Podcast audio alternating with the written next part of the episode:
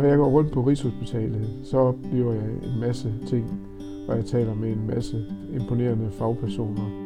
Du lytter til Beriget, en podcast, hvor Rigshospitalets direktør Per Christiansen besøger en af hospitalets faglige profiler, der hver dag beriger det danske sundhedsvæsen. Det beriger mig, og derfor tror jeg også, at det kunne berige andre. I dag der sidder jeg med øh, cheflæge øh, Jenny Dahl Knudsen, som er øh, leder af vores øh, kliniske øh, mikrobiologiske afdeling.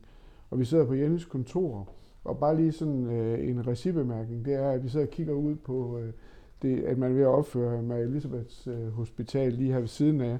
Så når der er nogle lyde i baggrunden, så er det, når håndværkerne arbejder normalt så er det jo ikke sådan, en, at en klinisk mikrobiologisk afdeling, den fylder helt vildt meget i en direktionsoptik. Øh, men det har jo gjort øh, på grund af, øh, af corona. Og noget af det, der har imponeret mig helt vildt i forbindelse med, øh, med coronaepidemien, det var, hvor, hvor hurtigt, at, øh, at du og nogle af dine folk, øh, primært øh, Nikolaj Kirkby, vi fik sat øh, nogle analyser op, sådan at, øh, at vi kunne være sikre på, om folk var smittet med øh, corona eller ej.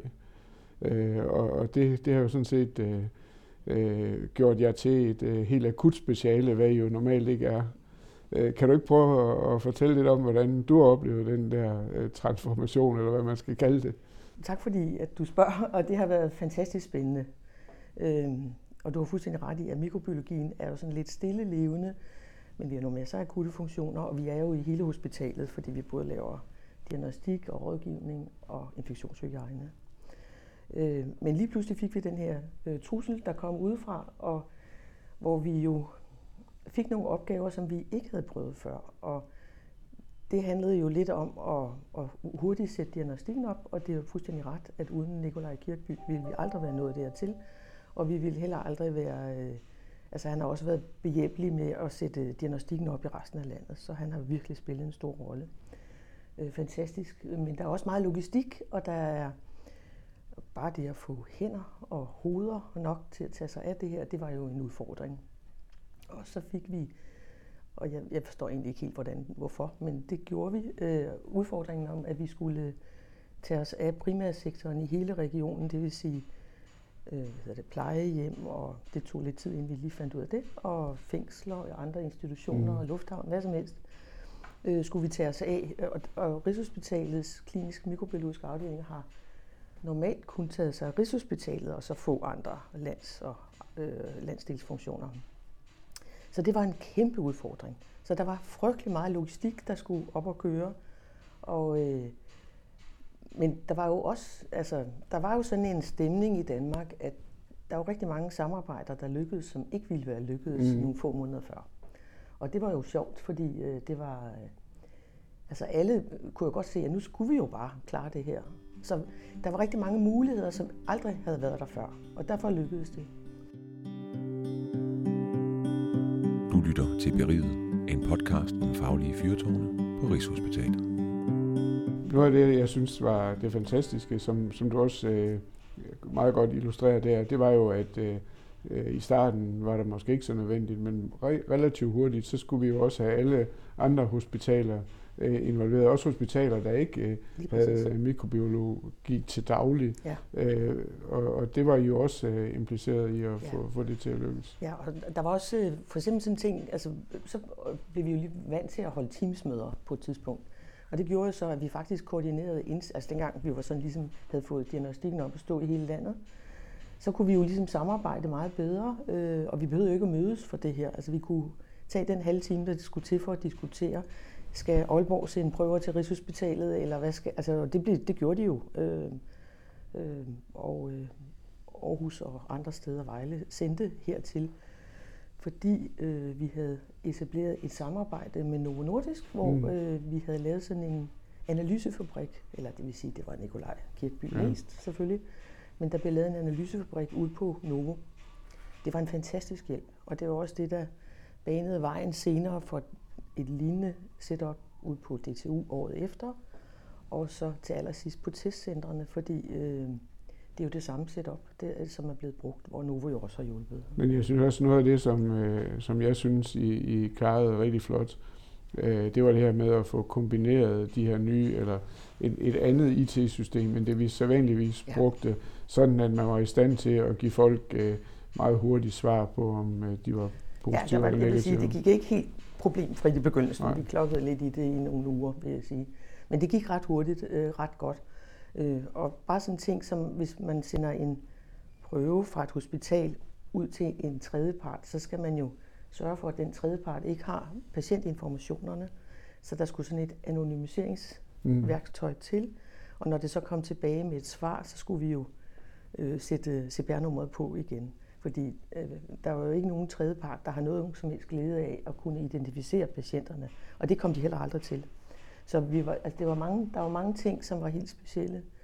Der var også en anden ting, der var speciel, det var, at øh, på plejehjemmene for eksempel, øh, det er jo ikke øh, patienter, det er jo beboere.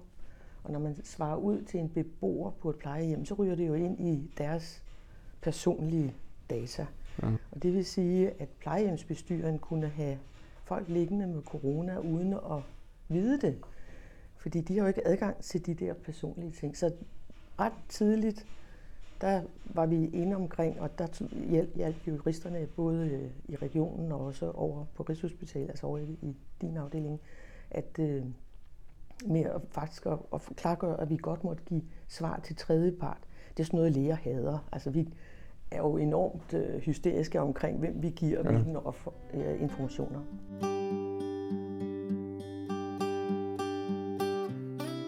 Hvad kan I bruge det her til, øh, at det I har været igen fremover? Vi er blevet rigtig gode til at drifte. Jeg vil også sige, at det gjorde jo også, at vi fik nogle, noget bedre udstyr.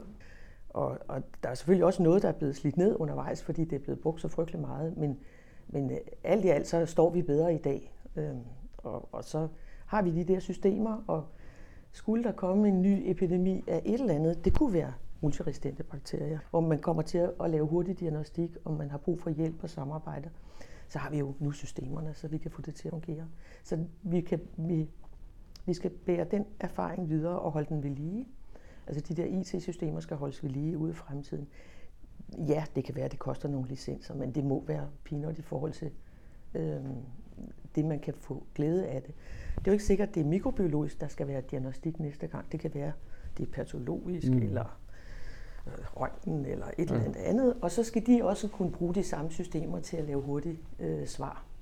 Nu, øh, nu siger du selv øh, multiresistente bakterier, og det er sådan set den, en, en af hovedgrundene til, og jeg også godt øh, kunne tænke mig at, at, at snakke med dig, fordi det er jo noget af det, du ved øh, rigtig meget om. Og det er jo sådan noget af det, man øh, kan frygte, både som øh, hospitalsdirektør og som, øh, som øh, borger, fordi noget af, af det, at skabe multiresistente bakterier. Nu skal jeg ikke lyde som om, jeg er ekspert på området. Det er jo også øh, vores egen behandling og vores egen øh, antibiotika-regimer, hvis man kan kalde det det, ja. i, i forhold til vores øh, patienter. Øh, kan du ikke prøve at, at fortælle lidt om alt det arbejde, du har været involveret i gennem årene? Det kan godt være, det, ja. er en stor opgave på kort tid, men, øh, men øh, det, er jo, det er jo i hvert fald noget, som øh, man er lidt mere opmærksomhed omkring det i medier og så videre. Ja, først skal man sige, at Danmark er jo stadigvæk lidt et torneroseland øh, med hensyn til multiresistente bakterier, hvis man sammenligner med den sydlige Europa, eller for slet ikke at snakke om Asien og Afrika. Men øh, vi får, har stigende antibiotikaresistens i hele verden, og der er virkelig meget fokus på det. Det er ikke mere end nogle få år siden, det var hovedemnet på FN's generalforsamling, at der blev lavet en rapport af en brite, en økonom i øvrigt, som hedder øh, Tim O'Neill, der faktisk, eller Tim O'Neill, som, som øh, beskrev, hvad der skulle til, uden at have faglig viden, hvad skal der til for, at vi får antibiotikaresistensen ned, og hvis vi ikke gør det, hvad er så omkostningerne i liv? Både økonomi og liv. Og, hvad hedder det, og den rapport, den var jo skræmmende læsning, og der er kommet et par opfølgende rapporter her, senest for nogle få måneder siden, at antibiotikaresistensen i verden er stigende. Og det er den også i Danmark.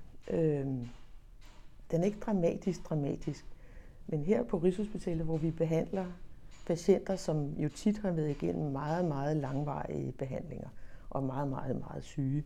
Nogle endestates, og nogle, øh, øh, nogle har bare nogle kroniske ting, hvor man bliver nødt til at behandle dem rigtig meget. Der ser vi jo nok endnu flere af de her multiresistente bakterier.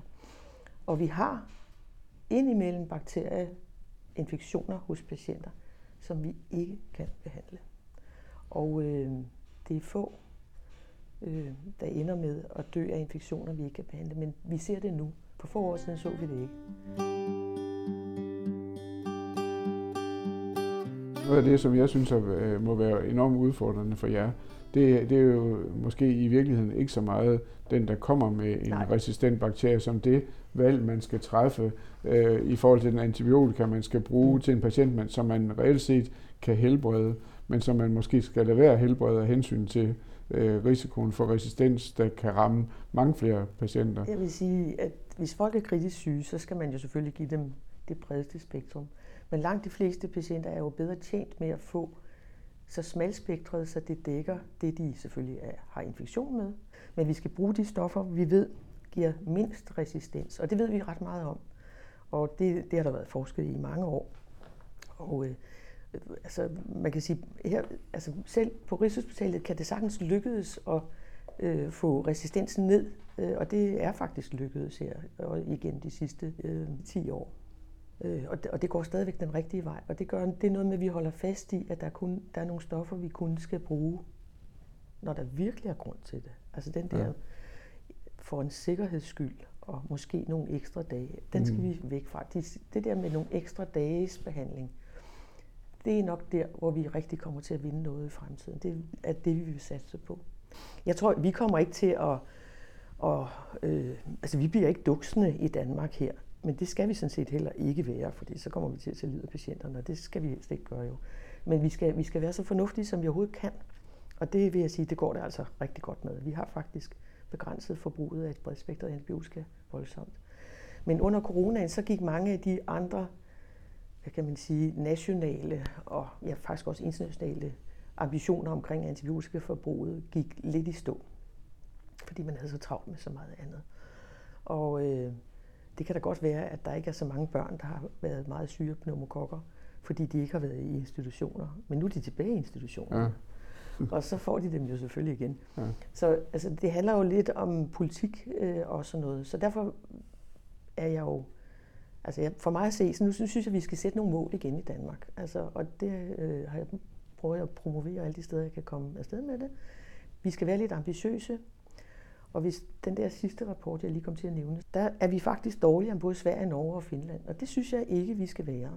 Øh, både på hensyn til resistensen og forbruget af antibiotika. Og jeg, jeg kan ikke se nogen grund til, at vi ikke skal være på det samme niveau. Jeg vil godt lige øh, diskutere et andet emne, eller høre din øh, holdning til et andet emne, og det er jo et, som måske er gået en lille smule øh, under radaren, så alligevel ikke, øh, fordi der var covid og så videre. Der har været nogle episoder omkring kødædende bakterier. Ja. Øh, er vi øh, dygtige nok til at håndtere det? Øh, ja, vi, vi er dygtige nok til at behandle hvis vi opdager det, men ja. de tilfælde, der har været fremme i pressen, som jo har været grusomme, ja. øh, der har det jo været noget med, at man ikke har set tegnene på, at der var en infektion. Og grunden til, at, at de kødædende bakterier er så, altså de, de tilfælde er så forfærdelige, det er jo, at, at det er en infektion, der udvikler sig vildt hurtigt. Ja. Det er jo den samme bakterie, som øh, giver halsbetændelse og skavlandsfeber, men også øh, kvinder, der er døde af barselsfeber. Og øh, det, der, det der er, det er, at det kan gå så frygtelig hurtigt, og der er nogle af de der bakterier, som er, har nogle specielle genetiske egenskaber, så er de ekstra hurtige. Øh, fordi de er jo penicillinfølsomme. Altså, mm. Alle de her men, men fire I, tilfælde, de ville være kunne blive ja, behandlet med almindelig penicillin. Ja, ja. Og hvis bare det var opdaget. Men er I, øh, det, nu snakker vi lidt om det der med, hvor akut I er. Ja. Øh, er, er, det, er det også der, hvor at, øh, det at være ja. en akutafdeling er rigtig, rigtig vigtigt? Ja, altså når, hvis man kommer ind med sådan en kødædende ting, altså det, er, det er nogle gange gruppe, de der gruppe A streptokokker, eller Streptococcus pyogenes, som de også hedder. Men det er også tit det, der hedder synergistisk gangren, og det er typisk tarmbakterier på et ben, på skrotum hos mænd, i halsen øh, hos, hos mennesker. Altså, hvor, hvor man ser de der livstruende infektioner, der galopperer afsted. Der skal de jo have ildbehandling, og øh, det er jo noget af det, vi kan her i huset. Mm. Og de bliver tit så flyttet ind hertil for netop at få ildbehandlingen og massiv kirurgi. Og det kan nogle gange skal de jo under kirurgi øh, måske hver dag eller hver anden dag i uger, og samtidig med, at de får det der ildterapi.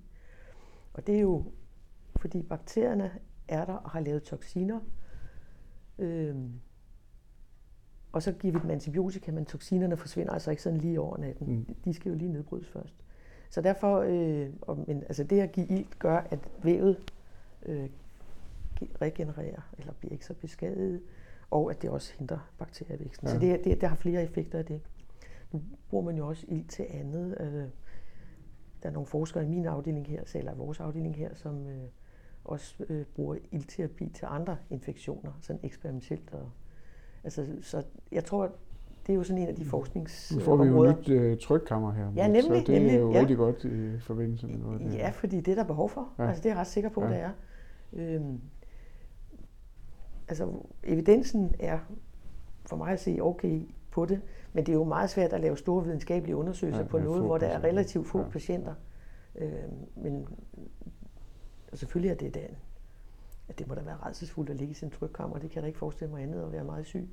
Men det er bedre end at dø Men nu får vi jo ja. trykkammer, der i virkeligheden også både har enkeltstuer, indestuer ja. og, og, og flere, flere ja. og så videre. Det er meget og det gør jo sådan set, at, øh, at man kan øh, behandle flere patienter, ja. uden at skal øh, rydde trykkammeret for dem, der var i, i gang med en behandling. Det lyder godt. Det lyder jo ja. rigtig godt for os. Bare de ikke smitter hinanden med noget. Ja, fordi i dag der er det jo sådan, at, at vi har en, en, ligesom et rum, hvor der kan være en 6-7 patienter i. Ikke? Ja. Og, og, og det, der sker nu, det er, at man får et stort rum og to små rum. Og det ja. gør, at, at vi sådan set kan, kan behandle flere samtidig, end vi ja. har kunnet. Også det der, du selv siger med, at så de ikke smitter hinanden. Og, ja. og sådan, det er også ret vigtigt. Ja. Øh, hvis nu du kigger ud over verden, hvad er den største trussel så på, på infektioner for øjeblikket? Det er dødssygt at sige, det er klimaforandringerne. Ja. Øh, det er det altså, fordi øh, øh, bare det, at, at, at temperaturen stiger en halv eller en hel grad, gør, at øh, vi får nogle andre infektioner. Vi kan sågar risikere at få malaria. Det skal mm. vi nok komme ud over, fordi så kan vi vist sprøjte os ud af det. Der har ja. også været malaria på Manhattan for 100 år siden. Men altså, så selvfølgelig kan vi komme ud over det, men, men, øh, men der er nogle infektioner, man ser. Øh, hvis man skal forklare nogle af de mærkelige ting, der er dukket op, øh, der er for eksempel en, en, en øh, svampeart, altså en gærsvampeart, det hedder Candida auris. Den mener man, man kan forklare på grund af temperaturstigningerne, at den pludselig går fra, fra et miljø til det humane miljø, at den kommer over i noget, altså den kommer i nærheden af os. Men nu har vi slet ikke snakket svampeinfektioner, Nej. fordi det er jo så også et helt Ja, det er så kompliceret. Ja, ja. ja. Men vi, øh, ja, svampeinfektioner, det er, jo, det er jo en af de ting, som vi har. Altså, vi har en del svampeinfektioner øh, hos vores patienter på Rigshospitalet. Men det ser man jo ikke så meget andre steder. Det er jo sådan meget specielle ting, vi har på Rigshospitalet øh, med svampeinfektioner. Vi ser mm. nogle alvorlige svampeinfektioner hos de hematologiske øh, patienter, og brændsovspatienter og andre, altså hvor det kræver langvarig behandling. Og det er jo, det er jo øh, at de er farlige, altså vil jeg sige. De er farlige, ja. De er også svært behandlige, har jeg forstået. De er meget svært behandlige, ja. og de stoffer, man behandler med, er ikke bolcher. Nej. Nej. Der er virkelig mange bivirkninger på mange af dem.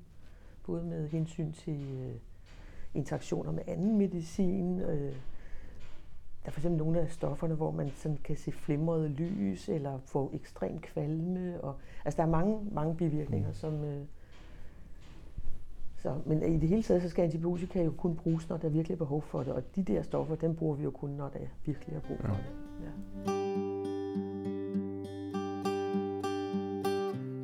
Så, har jeg, så er jeg ved at være ved tiden, hvor at, øh, at det er jo sådan, at jeg altid afslutter de her podcast med at spørge, hvad, hvis nu du øh, kunne ønske dig hvad som helst af direktionen, hvad, hvad skulle det så være? Nu, jeg, jeg kan næsten måske gætte lidt på, øh, vi sidder jo i nogle fysiske rammer, der ikke er fra i går. Ja, jeg vil sige laboratoriehus.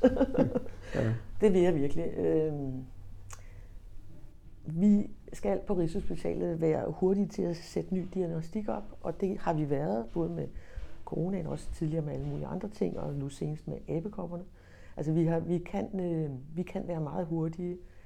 Øh, vi har fantastiske forskere på rigtig mange områder. Vi skal være bedre både øh, altså til hurtig diagnostik og rådgivning, og så skal vi have glæde af hinanden i diagnostisk center. Mm. Øh, og så kan man sige, nu infektionshygiejnisk enhed, som jeg jo er født chef for, øh, har jo, varetager jo infektionshygiejnen på Rigshospitalet, og øh, på vores dele ude i Glostrup selvfølgelig, og, og, og andre steder. Og, og dem, altså det ville være utrolig meget rart at være tættere på dem. Og de bor på Blejdomsvej, og jeg gør selvfølgelig alt, hvad jeg kan for at være der meget, og meget telefonisk kontakt, og, og har også en mm. afdelingslæge, der kommer meget. Men bare det at være tættere på hinanden, og, og den synergi, øh, tror jeg også, man kunne få blandt, altså for eksempel med biokemisk, og vi laver rigtig meget samarbejde med genomisk medicin. De laver vores fuldgenomer. Vi er nok det sted i Danmark, der laver allerflest genomiske karakteriseringer af mikroorganismer, og det gør vi i samarbejde med dem, og det går fantastisk godt. Øhm, og det er sådan nogle ambitioner, vi har, hvor vi gerne vil, øh, der vil vi gerne være virkelig førende. Men, øh, men ja. altså, det, det var nemt ønske ja. at sige, at det deler vi også. Ja. Øh, det, der er svære, det er jo at indfri det i den situation, ja. der er omkring øh, bygninger og sådan. Men jeg tænker egentlig, at øh, der er rigtig mange også øh, i vores koncerndirektion, der ja. har blik for, at det her det er et stort behov, og, ja. og at, øh, at I har nogle utidsvarende rammer i forhold til, ja. hvor højt øh, og fint øh, det er, det der øh, produceres øh, i, jeres, øh, i jeres afdeling. Så derfor tror jeg, at vi kan sige, at vi alle sammen arbejder sammen om ja. at, at skabe øh, nye rammer til jer. Men det, der vil jo nok gå øh, mellem 5 og 10 år, før ja, det sådan begynder at tage form. Nu skal vi have det hus øh, færdigt, at vi kan høre øh, rumstere i baggrunden. Og så, øh, så, så, så ligger I desværre også sådan, at det ikke bliver uden en øh, mellemflytning, fordi et, øh, et laboratoriehus, som vi alle ønsker os, skal jo nok ligge cirka her, hvor vi sidder, øh, så, så kunne jeg forestille mig. Så, så derfor er det jo ikke uden øh, problemer også at, at få jer flyttet et andet sted hen, og så flyttet tilbage i et laboratoriehus. Men øh, jeg kan ikke love dig det, men, øh, men jeg vil bare sige, at alle arbejder faktisk for, ja. at det kan ske. Men det vil jeg sige tak for, fordi det er vigtigt. Altså, også selvom os, der er her nu, ikke får glæde af det, så kan man godt tænke ja. i fremtiden. Ja. Ja. Tak for snakken, Jenny. Det var spændende. Ja, selv tak. Du har lyttet til Beriget med Per Christiansen og cheflæge Jenny Dahl Knudsen. Du kan høre flere afsnit af Beriget der, hvor du plejer at lytte til din podcast på rigshospitalet.dk eller på intranettet, hvis du er medarbejder.